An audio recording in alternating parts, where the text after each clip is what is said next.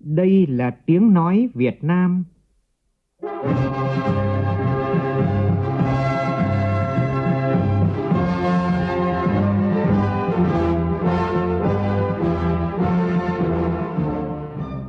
là tiếng nói Việt Nam,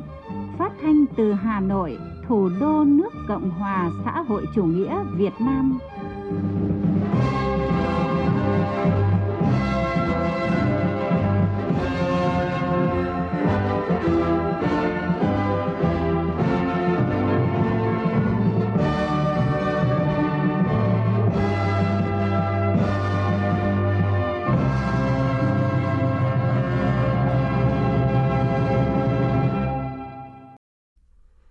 Kính chào quý vị và các bạn. Mời quý vị và các bạn nghe chương trình Thời sự sáng thứ ba ngày 19 tháng 7, tức ngày 21 tháng 6 năm nhâm dần của Đài Tiếng nói Việt Nam. Chương trình có những nội dung chính sau đây.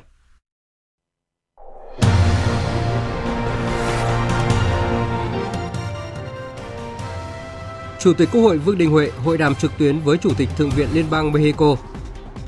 Bộ trưởng Bộ Ngoại giao Bùi Thanh Sơn bắt đầu thăm chính thức Indonesia và đồng chủ trì phiên họp lần thứ tư Ủy ban Hợp tác song phương Việt Nam Indonesia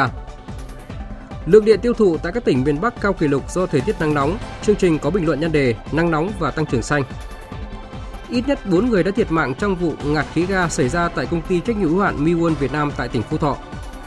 Trong phần tin thế giới, Liên minh châu Âu thông qua gói trừng phạt thứ bảy đối với Nga, đồng thời tăng gấp đôi lượng khí đốt nhập khẩu từ Azerbaijan để bù đắp cho việc thiếu hụt nguồn cung từ Nga.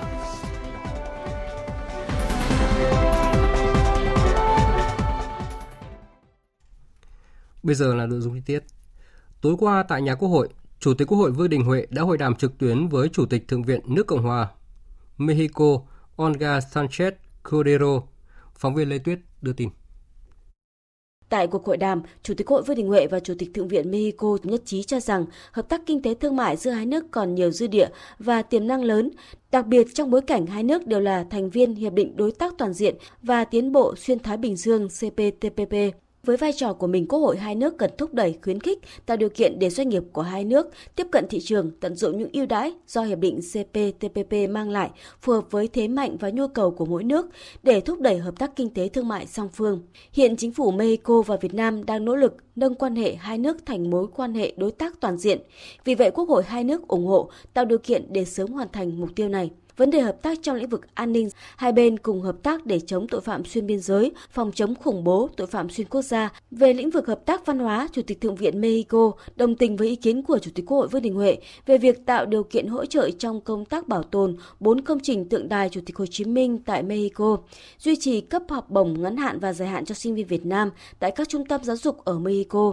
cử đoàn nghệ thuật tham dự các hoạt động trong khuôn khổ các festival tại Việt Nam như Festival Huế, đưa văn hóa hai nước gần hơn với người dân, qua đó thúc đẩy mạnh mẽ giao lưu nhân dân giữa hai nước. Chủ tịch Quốc hội Vương Đình Huệ đề nghị Thượng viện cũng như các cơ quan hữu quan của Mexico tiếp tục quan tâm ủng hộ để hai bên thúc đẩy hoàn tất đàm phán ký kết các văn kiện hợp tác quan trọng của hai nước như Hiệp định Hợp tác về Hải quan, Hiệp định tránh đánh thuế trùng, Hiệp định Hợp tác về giáo dục đại học, tạo cơ sở pháp lý cho hợp tác song phương ngày càng phát triển ổn định, bền vững.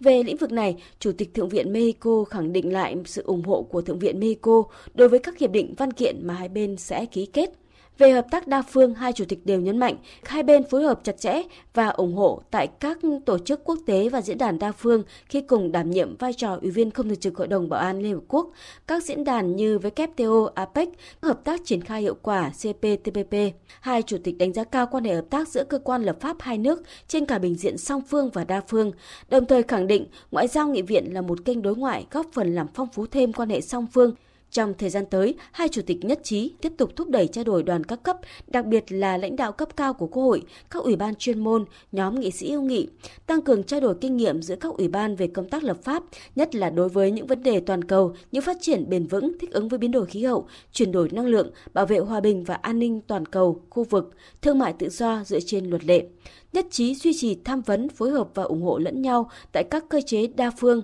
diễn đàn nghị viện khu vực và quốc tế như IPU, APPF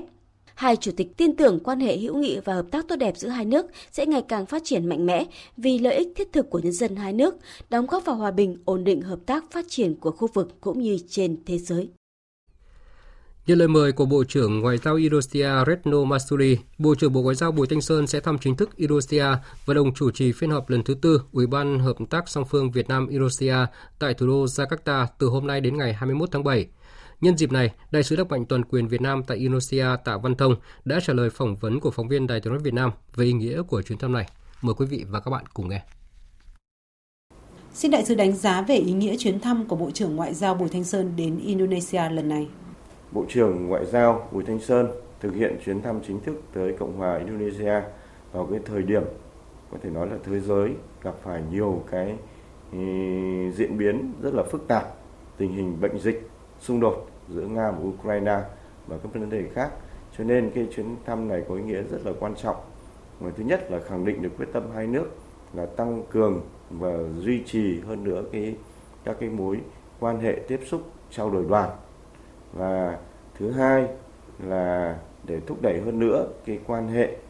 uh, chính trị uh, hữu nghị tốt đẹp giữa hai nước và thứ ba là để thúc đẩy hơn nữa các mối quan hệ về kinh tế thương mại cũng như là các mối quan hệ trong các lĩnh vực về văn hóa xã hội giáo dục và là giao lưu nhân dân Xin đại sứ cho biết nội dung chính của phiên họp Ủy ban Hợp tác song phương Việt Nam Indonesia lần thứ tư. À, tại cái ờ, chuyến thăm chính thức của Bộ trưởng Ngoại giao Bùi Thanh Sơn thì ừ, Bộ trưởng Ngoại giao Bùi Thanh Sơn cùng với Ngoại trưởng Indonesia uh, bà Retno sẽ đồng chủ trì cái phiên họp lần thứ tư của Ủy ban hỗn hợp uh, hợp tác song phương giữa hai nước. Và tại cuộc họp này thì hai bộ trưởng cùng hai đoàn Việt Nam sẽ tiến hành kiểm điểm lại các cái um, quan hệ cũng như là các biện pháp đã được thực hiện uh, trong cái thời gian qua kể từ khi cái phiên họp lần thứ ba diễn ra tại Hà Nội vào năm 2018 và qua đó sẽ um, cùng trao đổi để mà đề ra các cái biện pháp nhằm thúc đẩy hơn nữa quan hệ giữa hai nước trên tất cả các lĩnh vực về chính trị, kinh tế, văn hóa, xã hội và là giao lưu nhân dân. Xin cảm ơn đại sứ về nội dung của phỏng vấn. Chương trình tiếp tục với các tin đáng chú ý khác. Văn phòng Chính phủ vừa ban hành thông báo quyết luận của Phó Thủ tướng Chính phủ Lê Minh Khái, trưởng ban chỉ đạo điều hành giá tại cuộc họp ban chỉ đạo về công tác điều hành giá 6 tháng đầu năm và định hướng công tác quản lý điều hành giá 6 tháng cuối năm.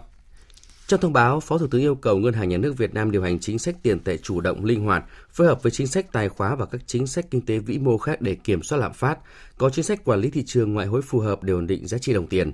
Liên quan đến vấn đề xăng dầu, Bộ Tài chính với vai trò là cơ quan thường trực ban chỉ đạo điều hành giá, thường xuyên theo sát tình hình chung tham mưu chính sách, kịch bản phù hợp, linh hoạt, kịp thời, nhất là đối với những hàng hóa dịch vụ thiết yếu có tác động lớn tới mặt bằng giá.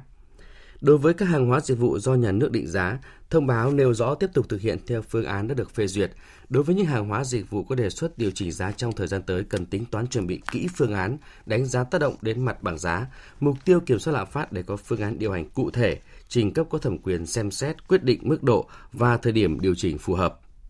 Với mặt hàng điện trước mắt, thời gian tới xem xét chưa điều chỉnh tăng. Tuy nhiên, trước áp lực tăng giá của các nguyên liệu đầu vào, cần tiết kiệm chi phí, kiểm soát tính toán, xử lý những tồn tại liên quan đến chi phí để giữ ổn định giá điện.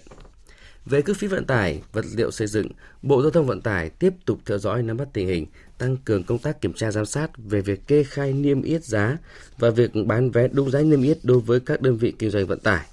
Ra soát việc tăng giá phải phù hợp với diễn biến và cơ cấu của chi phí xăng dầu trong chi phí vận tải. Với các mặt hàng dịch vụ khác, Phó Thủ tướng Lê Minh Khái yêu cầu các bộ quản lý chặt giá các mặt hàng, dịch vụ thiết yếu, tránh thiếu, găm hàng, đầu cơ, tăng giá bất hợp lý, cũng như khuyến khích tiêu dùng tại chỗ với một số mặt hàng để giảm chi phí vận chuyển. Diễn biến thời tiết nắng nóng gay gắt diện rộng ở miền Bắc trong những ngày gần đây đã làm lượng tiêu thụ điện của miền Bắc tăng rất mạnh. Số liệu từ Trung tâm Điều độ Hệ thống Điện Quốc gia cho biết là công suất tiêu thụ điện của miền Bắc chưa qua là 22.800 MW, cao hơn khoảng 4.200 MW so với cùng kỳ năm ngoái và cao hơn 500 MW so với mức kỷ lục gần đây nhất là ngày 21 tháng 6. Để hạn chế nguy cơ xảy ra sự cố cục bộ trên lưới điện cũng như là nguy cơ cháy nổ trong gia đình và để đảm bảo cân đối được cung cầu điện, Tập đoàn Điện lực Việt Nam đề nghị người dân, các cơ quan công sở và nơi sản xuất cần chú ý sử dụng điện an toàn, tiết kiệm, đặc biệt là vào các giờ cao điểm trưa và tối. Nằm trong chương trình quốc gia về sử dụng năng lượng tiết kiệm và hiệu quả giai đoạn 2019-2030, chiều qua tại Hà Nội, Văn phòng Ban chỉ đạo tiết kiệm năng lượng phối hợp với Hội Nhà báo Việt Nam tổ chức lễ phát động giải thưởng báo chí tuyên truyền về sử dụng năng lượng tiết kiệm và hiệu quả năm nay. Phóng viên Thành Trung đưa tin. Các tác phẩm tham dự gồm tin bài phản ánh, phỏng vấn, tọa đàm, bình luận, chuyên luận, phóng sự, phóng sự điều tra, bút ký báo chí thuộc các thể loại báo in, phát thanh, truyền hình, báo điện tử. Tác phẩm dự thi phải là các tác phẩm báo chí được đăng tải từ ngày 1 tháng 9 năm 2021 đến hết ngày 31 tháng 8 năm 2022 trên các phương tiện thông tin đại chúng được cơ quan nhà nước có thẩm quyền cấp phép. Ban tổ chức sẽ trao 35 giải thưởng với tổng giá trị giải thưởng là 274 triệu đồng. Lễ công bố và trao giải dự kiến được tổ chức trong tháng 11 hoặc tháng 12 năm 2022. Ông Phương Hoàng Kim, vụ trưởng vụ tiết kiệm năng lượng và phát triển bền vững, tránh văn phòng ban chỉ đạo tiết kiệm năng lượng cho biết. Tôi tin rằng cái giải này với cái sự lan tỏa tham gia của đông đảo các nhà báo à, và các báo chí thì sẽ là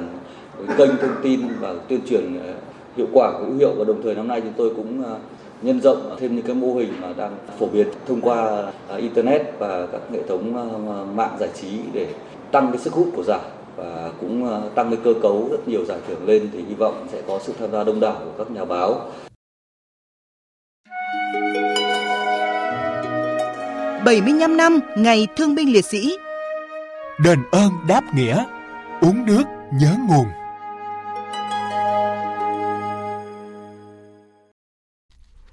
nhằm tri ân các thương binh gia đình liệt sĩ mẹ Việt Nam anh hùng, người có công với cách mạng nhân dịp kỷ niệm 75 năm Ngày Thương binh Liệt sĩ. Hôm qua, Ban tuyên giáo Trung ương và Báo điện tử Đảng Cộng sản Việt Nam phối hợp với tỉnh Hải Dương tổ chức trao tặng kinh phí hỗ trợ sửa chữa nhà ở và trao quà cho các gia đình chính sách ở hai huyện Gia Lộc và Thanh Hà của tỉnh Hải Dương.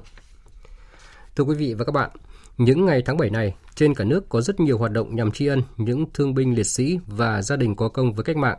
Hiếm có đất nước nào như Việt Nam mà trên mỗi tấc đất, thước biển đều thấm đẫm máu xương của các anh hùng liệt sĩ, của thương binh, bệnh binh, của lực lượng thanh niên sung phong và cũng có hiếm có đất nước nào mà nhiều xã phường đều có nghĩa trang liệt sĩ. Tiếng súng đã lùi xa gần nửa thế kỷ, nhưng nỗi đau mà chiến tranh để lại thì vẫn còn đó khi mà nhiều liệt sĩ vẫn chưa được trở về với gia đình. Nhân kỷ niệm 75 năm Ngày Thương binh Liệt sĩ, phóng viên Nguyên Dung có bài viết Tìm kiếm, quy tập, xác định danh tính hải cốt liệt sĩ, khó mấy cũng phải làm. Mời quý vị và các bạn cùng nghe. Sau hơn 40 năm tiễn con trai vào Nam chiến đấu, người mẹ 94 tuổi đến nay mới được ôm di cốt con vào lòng trong lá cờ đỏ thắm sao vàng trong tình yêu thương của gia đình, quê hương, đồng đội. Mẹ liệt sĩ Phạm Văn Sự, xã Gia Xuân, huyện Gia Viễn, tỉnh Ninh Bình xúc động. Ờ, mừng, mừng lắm, phấn khởi, đỏ nước mắt. Mong ước mấy năm nay cầu xin như vậy là đưa được con về đến nơi đến chốn mẹ chết rồi thì thôi thì xong thả được nhưng mà bây giờ còn mẹ thì là muốn đưa anh về để mẹ con gặp nhau đã có hàng trăm nghìn gia đình thỏa nguyện được thăm viếng, chăm sóc, hương khói, được đón các anh chị trở về sau hàng chục năm khắc khoải tìm kiếm. Từ sau chiến tranh chống Mỹ năm 1975 đến năm 1992, nước ta đã tìm kiếm quy tập được 776.000 hải cốt liệt sĩ. Hiện cả nước còn khoảng 53 vạn liệt sĩ chưa xác định được thông tin, trong đó có 22 vạn liệt sĩ còn nằm lại ở các chiến trường xưa. Công tác tìm kiếm hải cốt xác định danh tính liệt sĩ vẫn đang chạy đua với thời gian bởi sự mong đợi khắc khoải của thân nhân các liệt sĩ. Trong số đó, nhiều mẹ đã không cưỡng lại được tuổi tác để chờ con trở về. Mẹ liệt sĩ Trần Công Lập, xã Cổ Đô, huyện Ba Vì, Hà Nội, mẹ liệt sĩ Nguyễn Văn Ngọc ở Vạn Phúc, Thanh Trì vẫn đau đáu một nỗi niềm được nhìn thấy hải cốt của con mới yên lòng. Bây giờ tôi chỉ mong làm nào mà lấy được anh về thì tôi chết tôi cũng yên. Trước ngày ta bảo ở trong bến cát. Lấy vợ được cưới được năm 19, 20 con đi con hy sinh. Lúc nào cũng nhớ, không lúc nào quên. Chiến tranh đã lùi xa, công tác tìm kiếm, quy tập và xác định danh tính hải cốt liệt sĩ ngày càng khó khăn, nhưng Đảng và Nhà nước luôn xác định đây là việc làm thiêng liêng, ý nghĩa, là sự tri ân đối với những anh hùng đã ngã xuống vì độc lập tự do của đất nước, nên khó mấy cũng phải làm. Thứ trưởng Bộ Lao động Thương binh và Xã hội Nguyễn Bá Hoan cho biết. Địa bàn khó khăn rồi, còn cái việc xác nhận cái danh tính cũng vô cùng khó khăn do những cái chứng cứ để lại của các liệt sĩ thì cũng còn rất là ít. Những cái sinh phẩm khi mà khai quật lại cũng đã kém. Nhưng cái việc phương pháp xác thực ờ, bằng ADN bây giờ rất là tích cực, chủ động. Bộ bộ quốc phòng, rồi bộ công an. Tuy nhiên thì do các sinh phẩm nó thời gian lâu cho thế nên cái việc ờ, ờ, xác định bằng danh tính cũng vô cùng khó khăn. Cái này bộ cũng sẽ tích cực, chủ động để mà cùng với các cơ quan chức năng làm tốt trong thời gian tới làm sao ờ, tìm và trả lại những danh tính cho các anh hùng liệt sĩ càng nhiều càng tốt và càng nhanh càng tốt.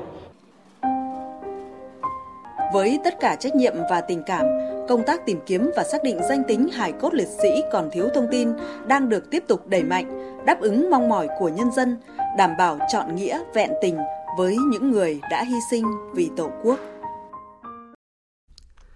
Một thông tin khác cũng rất đáng chú ý đó là ít nhất 4 công nhân đã tử vong và một người đang được cấp cứu tại bệnh viện sau sự cố nghiêm trọng xảy ra vào chiều tối qua tại công ty trách nhiệm hữu hạn Miwon Việt Nam ở thành phố Việt Trì, tỉnh Phú Thọ.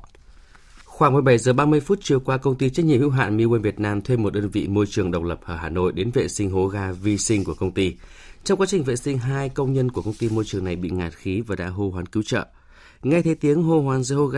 một lao động thuộc bộ phận là lò hơi của công ty đang làm việc gần đó đã đến và nhảy xuống cứu. Tuy nhiên, cả 5 người đều bị ngạt khí và ngất đi.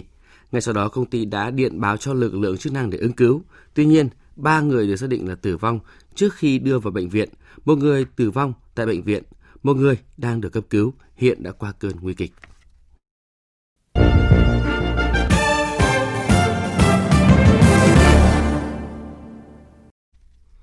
Chuyển sang phần tin quốc tế, trước hết sẽ là những thông tin cập nhật về tình hình chính trị tại Italia. Các cuộc thăm dò dư luận gần đây cho thấy Liên minh Trung hữu do Đảng Anh em dẫn đầu có vẻ như sẽ giành được đa số phiếu trong các cuộc bầu cử quốc tiếp theo, sớm nhất là vào tháng 9 tới. Các kết quả thăm dò công bố hôm qua cho thấy nếu Tổng thống Sergio Mattarella bị luộc buộc phải giải tán quốc hội với quyết định bầu cử sớm, các đảng bảo thủ có thể vị thế tốt và giành chiến thắng hoàn toàn lần đầu tiên kể từ năm 2008. Khối cực hữu bao gồm Đảng Liên đoàn của ông Matteo Savelli, Đảng Forza Italia của cựu Thủ tướng Silvio Berlusconi và Đảng Anh Em của bà Giorgia Meloni có thể giành được 221 ghế chống 221 ghế trong tổng số 400 ghế ở Hạ viện và 108 trong số 200 ghế ở Thượng viện. Đây có thể sẽ là một lợi thế lớn cho đảng của bà Meloni và nhiều khả năng bà Meloni sẽ trở thành nữ thủ tướng đầu tiên của Italia.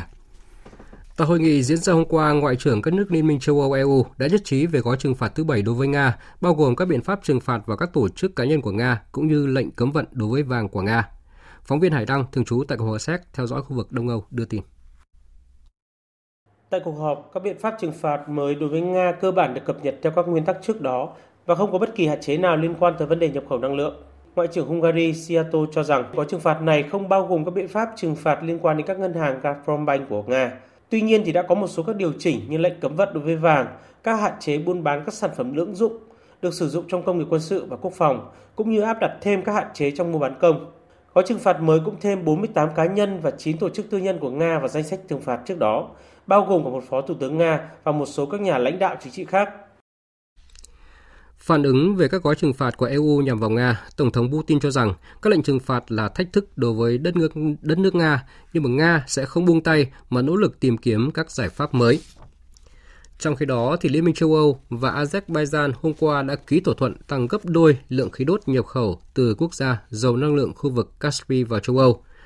Phát biểu tại sau lễ ký thì Tổng thống Azerbaijan đã ca ngợi thỏa thuận hợp tác năng lượng này đã làm thay đổi bản đồ năng lượng của châu Âu. Mỹ muốn chấm dứt phụ thuộc vào Trung Quốc về đất hiếm, tấm pin năng lượng mặt trời và một số hàng hóa chủ chốt khác. Đây là khẳng định của Bộ trưởng Tài chính Mỹ Janet Yellen khi đang ở thăm Hàn Quốc. Theo Bộ trưởng Tài chính Mỹ, động thái này nhằm ngăn chặn khả năng Trung Quốc cắt nguồn cung như đã từng làm với một số quốc gia khác. Vừa rồi là phần tin thời sự quốc tế, bây giờ sẽ là thời gian dành cho phần tin thể thao.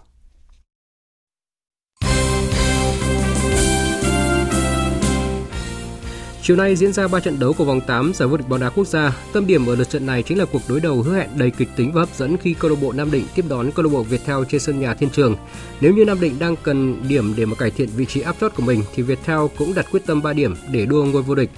Cũng hôm nay còn diễn ra hai cặp đấu khác là Đà Nẵng tiếp Sông Lam Nghệ An, trong khi câu lạc bộ Hải Phòng tiếp Topalen Bình Định tại sân Lạch Tray. Ba trận đấu còn lại của vòng 8 sẽ diễn ra vào chiều mai, đó là Hoàng Anh Gia Lai gặp BKMX Bình Dương trên sân Pleiku, Hà Nội tiếp đón Sài Gòn tại sân Hàng Đẫy và câu lạc bộ Thành phố Hồ Chí Minh tiếp đón Hồng Lĩnh Hà Tĩnh trên sân Thống Nhất. Sau thời hạn nộp hồ sơ xin đăng cai kết thúc, Liên đoàn bóng đá châu Á AFC đã tiết lộ 4 quốc gia gồm Australia, Qatar, Hàn Quốc và Indonesia nộp đơn để tổ chức Asian Cup 2023. Trước đó, quyền đăng cai giải đấu thuộc về Trung Quốc, nhưng quốc gia này đã xin rút với lý do là đại dịch COVID-19. Liên đoàn bóng đá châu Á sẽ đánh giá tổng thể các hồ sơ xin đăng cai và cũng xác định thời điểm công bố quốc gia chủ nhà, đó là 17 tháng 10 tới đây.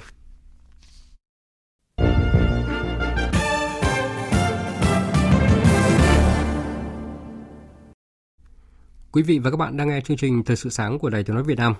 Thưa quý vị và các bạn, những ngày này trên các phương tiện thông tin đại chúng dồn dập thông tin về đợt nắng nóng khủng khiếp tại các nước và khu vực trên thế giới như Trung Quốc, Ấn Độ, châu Âu và châu Phi. Tại châu Âu, hàng trăm người đã thiệt mạng vì nắng nóng chỉ trong tháng 5 và tháng 6. Nhiều địa phương ở Trung Quốc phải mở cửa các hầm trú ẩn cho người dân vào tránh nóng.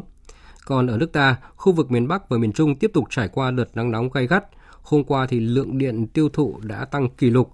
Nắng nóng khốc liệt là một trong những biểu hiện thời tiết cực đoan do biến đổi khí hậu, vấn đề toàn cầu. Khả năng ứng phó của chúng ta đến đâu? Giải pháp nào để thích ứng với biến đổi khí hậu?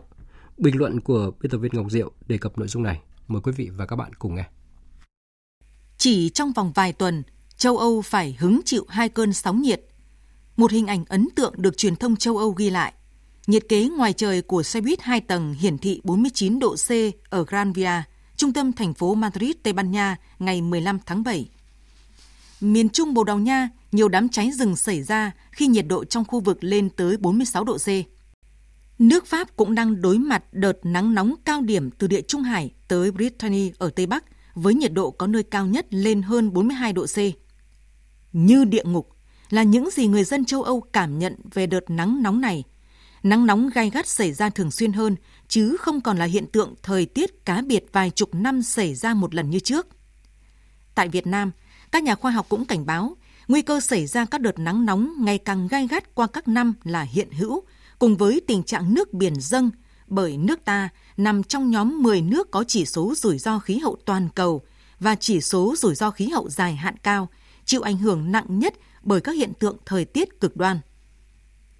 Biến đổi khí hậu, vấn đề toàn cầu cần nỗ lực toàn cầu. Việt Nam là quốc gia tham gia sớm ngay từ đầu ký Công ước Khung của Liên Hợp Quốc về biến đổi khí hậu.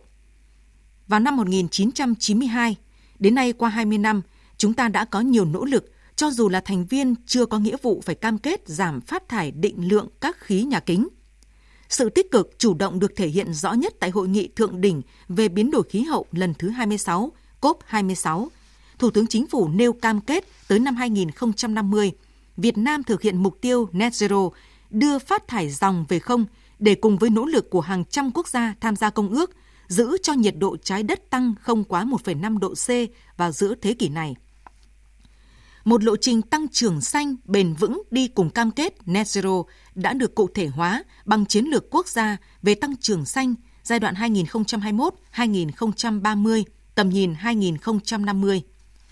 dự thảo chiến lược quốc gia về biến đổi khí hậu giai đoạn đến năm 2050 đang được lấy ý kiến tham vấn để chính phủ sớm ban hành, tạo đột phá trong thể chế chính sách về đầu tư ứng phó biến đổi khí hậu và chuyển đổi năng lượng, góp phần thúc đẩy triển khai chiến lược tăng trưởng xanh bền vững. Với người dân bình thường, có lẽ không nhiều người hiểu thế nào là net zero, thế nào là tăng trưởng xanh. Đương nhiên, cũng ít người thấy được mối quan hệ giữa tình trạng khí hậu, cụ thể là nắng nóng sẽ ra sao với việc thực hiện cam kết net zero và tăng trưởng xanh đầy tham vọng của chính phủ. Với họ, nắng nóng gay gắt là thực, mưa lũ bất thường là thực, là tại trời, là chấp nhận chịu đựng những đỏng đành thất thường của thời tiết. Làm sao để cam kết từ cấp cao nhất những hành động vĩ mô tầm chiến lược đến và thấm tới các cộng đồng dân cư, doanh nghiệp để mỗi người dân hiểu được rằng một trong những nguyên nhân chính dẫn đến tình trạng thời tiết cực đoan là tại người, do các hoạt động của con người tác động tới thiên nhiên.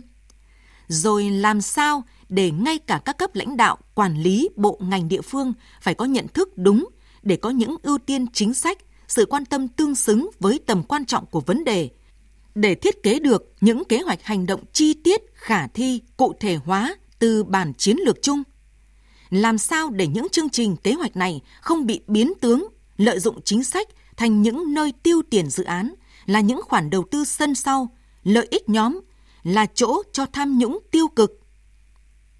Một tầm nhìn xa, một quyết tâm cao và sự thông tuệ chính trực của những cán bộ trong bộ máy điều hành là yếu tố then chốt để triển khai thành công các chiến lược phát triển, trong đó có việc thực hiện cam kết net zero.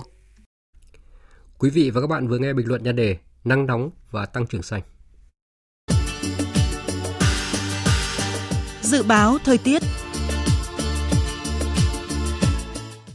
Bắc Bộ và khu vực Hà Nội có mây, ngày nắng nóng, có nơi có nắng nóng gay gắt, chiều tối và đêm có mưa rào và rông rải rác, cục bộ có mưa vừa, mưa to, gió nhẹ. Trong mưa rông có khả năng xảy ra lốc xét, mưa đá và gió giật mạnh. Nhiệt độ từ 24 đến 37 độ, có nơi trên 37 độ. Khu vực từ Thanh Hóa đến Thừa Thiên Huế có mây, ngày nắng nóng và nắng nóng gay gắt, chiều tối và đêm có mưa rào và rông vài nơi, gió tây nam cấp 2 cấp 3, trong mưa rông có khả năng xảy ra lốc, xét, mưa đá và gió giật mạnh. Nhiệt độ từ 28 đến 38 độ, có nơi trên 38 độ.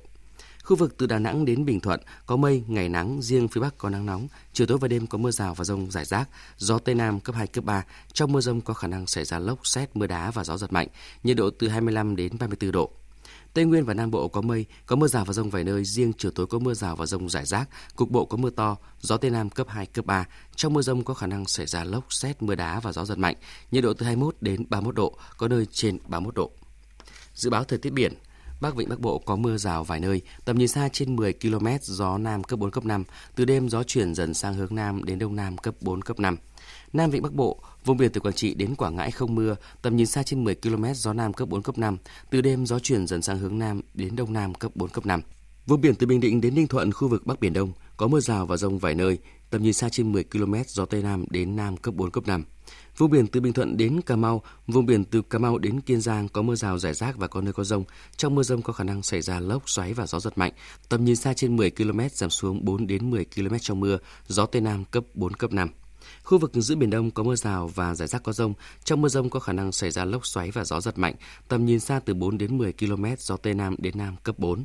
Khu vực Nam Biển Đông, khu vực quần đảo Trường Sa thuộc tỉnh Khánh Hòa và Vịnh Thái Lan có mưa rào và rông rải rác, trong mưa rông có khả năng xảy ra lốc xoáy và gió giật mạnh. Tầm nhìn xa trên 10 km giảm xuống 4 đến 10 km trong mưa, gió Tây Nam cấp 4, cấp 5. Khu vực quần đảo Hoàng Sa có mưa rào và rông vài nơi, tầm nhìn xa trên 10 km, gió Nam cấp 4, cấp 5. Từ đêm, gió chuyển dần sang hướng Nam đến Đông Nam cấp 4, cấp 5. Vừa rồi là những thông tin dự báo thời tiết. Bây giờ chúng tôi tóm lược một số tin chính vừa phát. Tối qua tại nhà Quốc hội, Chủ tịch Quốc hội Vương Đình Huệ đã hội đàm trực tuyến với Chủ tịch Thượng viện Liên bang Mexico Olga Sanchez Cordero. Hai nhà lãnh đạo nhất trí nỗ lực nâng quan hệ hai nước lên thành quan hệ đối tác toàn diện. Ít nhất 4 công nhân đã tử vong và một người đang được cấp cứu tại bệnh viện sau sự cố ngạt khí ga xảy ra vào chiều tối qua tại công ty trách nhiệm hữu hạn Miwon Việt Nam ở thành phố Việt Trì, tỉnh Phú Thọ. Liên minh châu Âu đã nhất trí về gói trừng phạt thứ bảy đối với Nga, bao gồm các biện pháp trừng phạt vào các tổ chức cá nhân của Nga cũng như lệnh cấm vận đối với vàng của Nga. Trong khi đó, Liên minh châu Âu và Azerbaijan vừa ký thỏa thuận tăng gấp đôi lượng khí đốt nhập khẩu từ nước này vào châu Âu nhằm bù đắp việc thiếu hụt nguồn cung khí đốt từ Nga.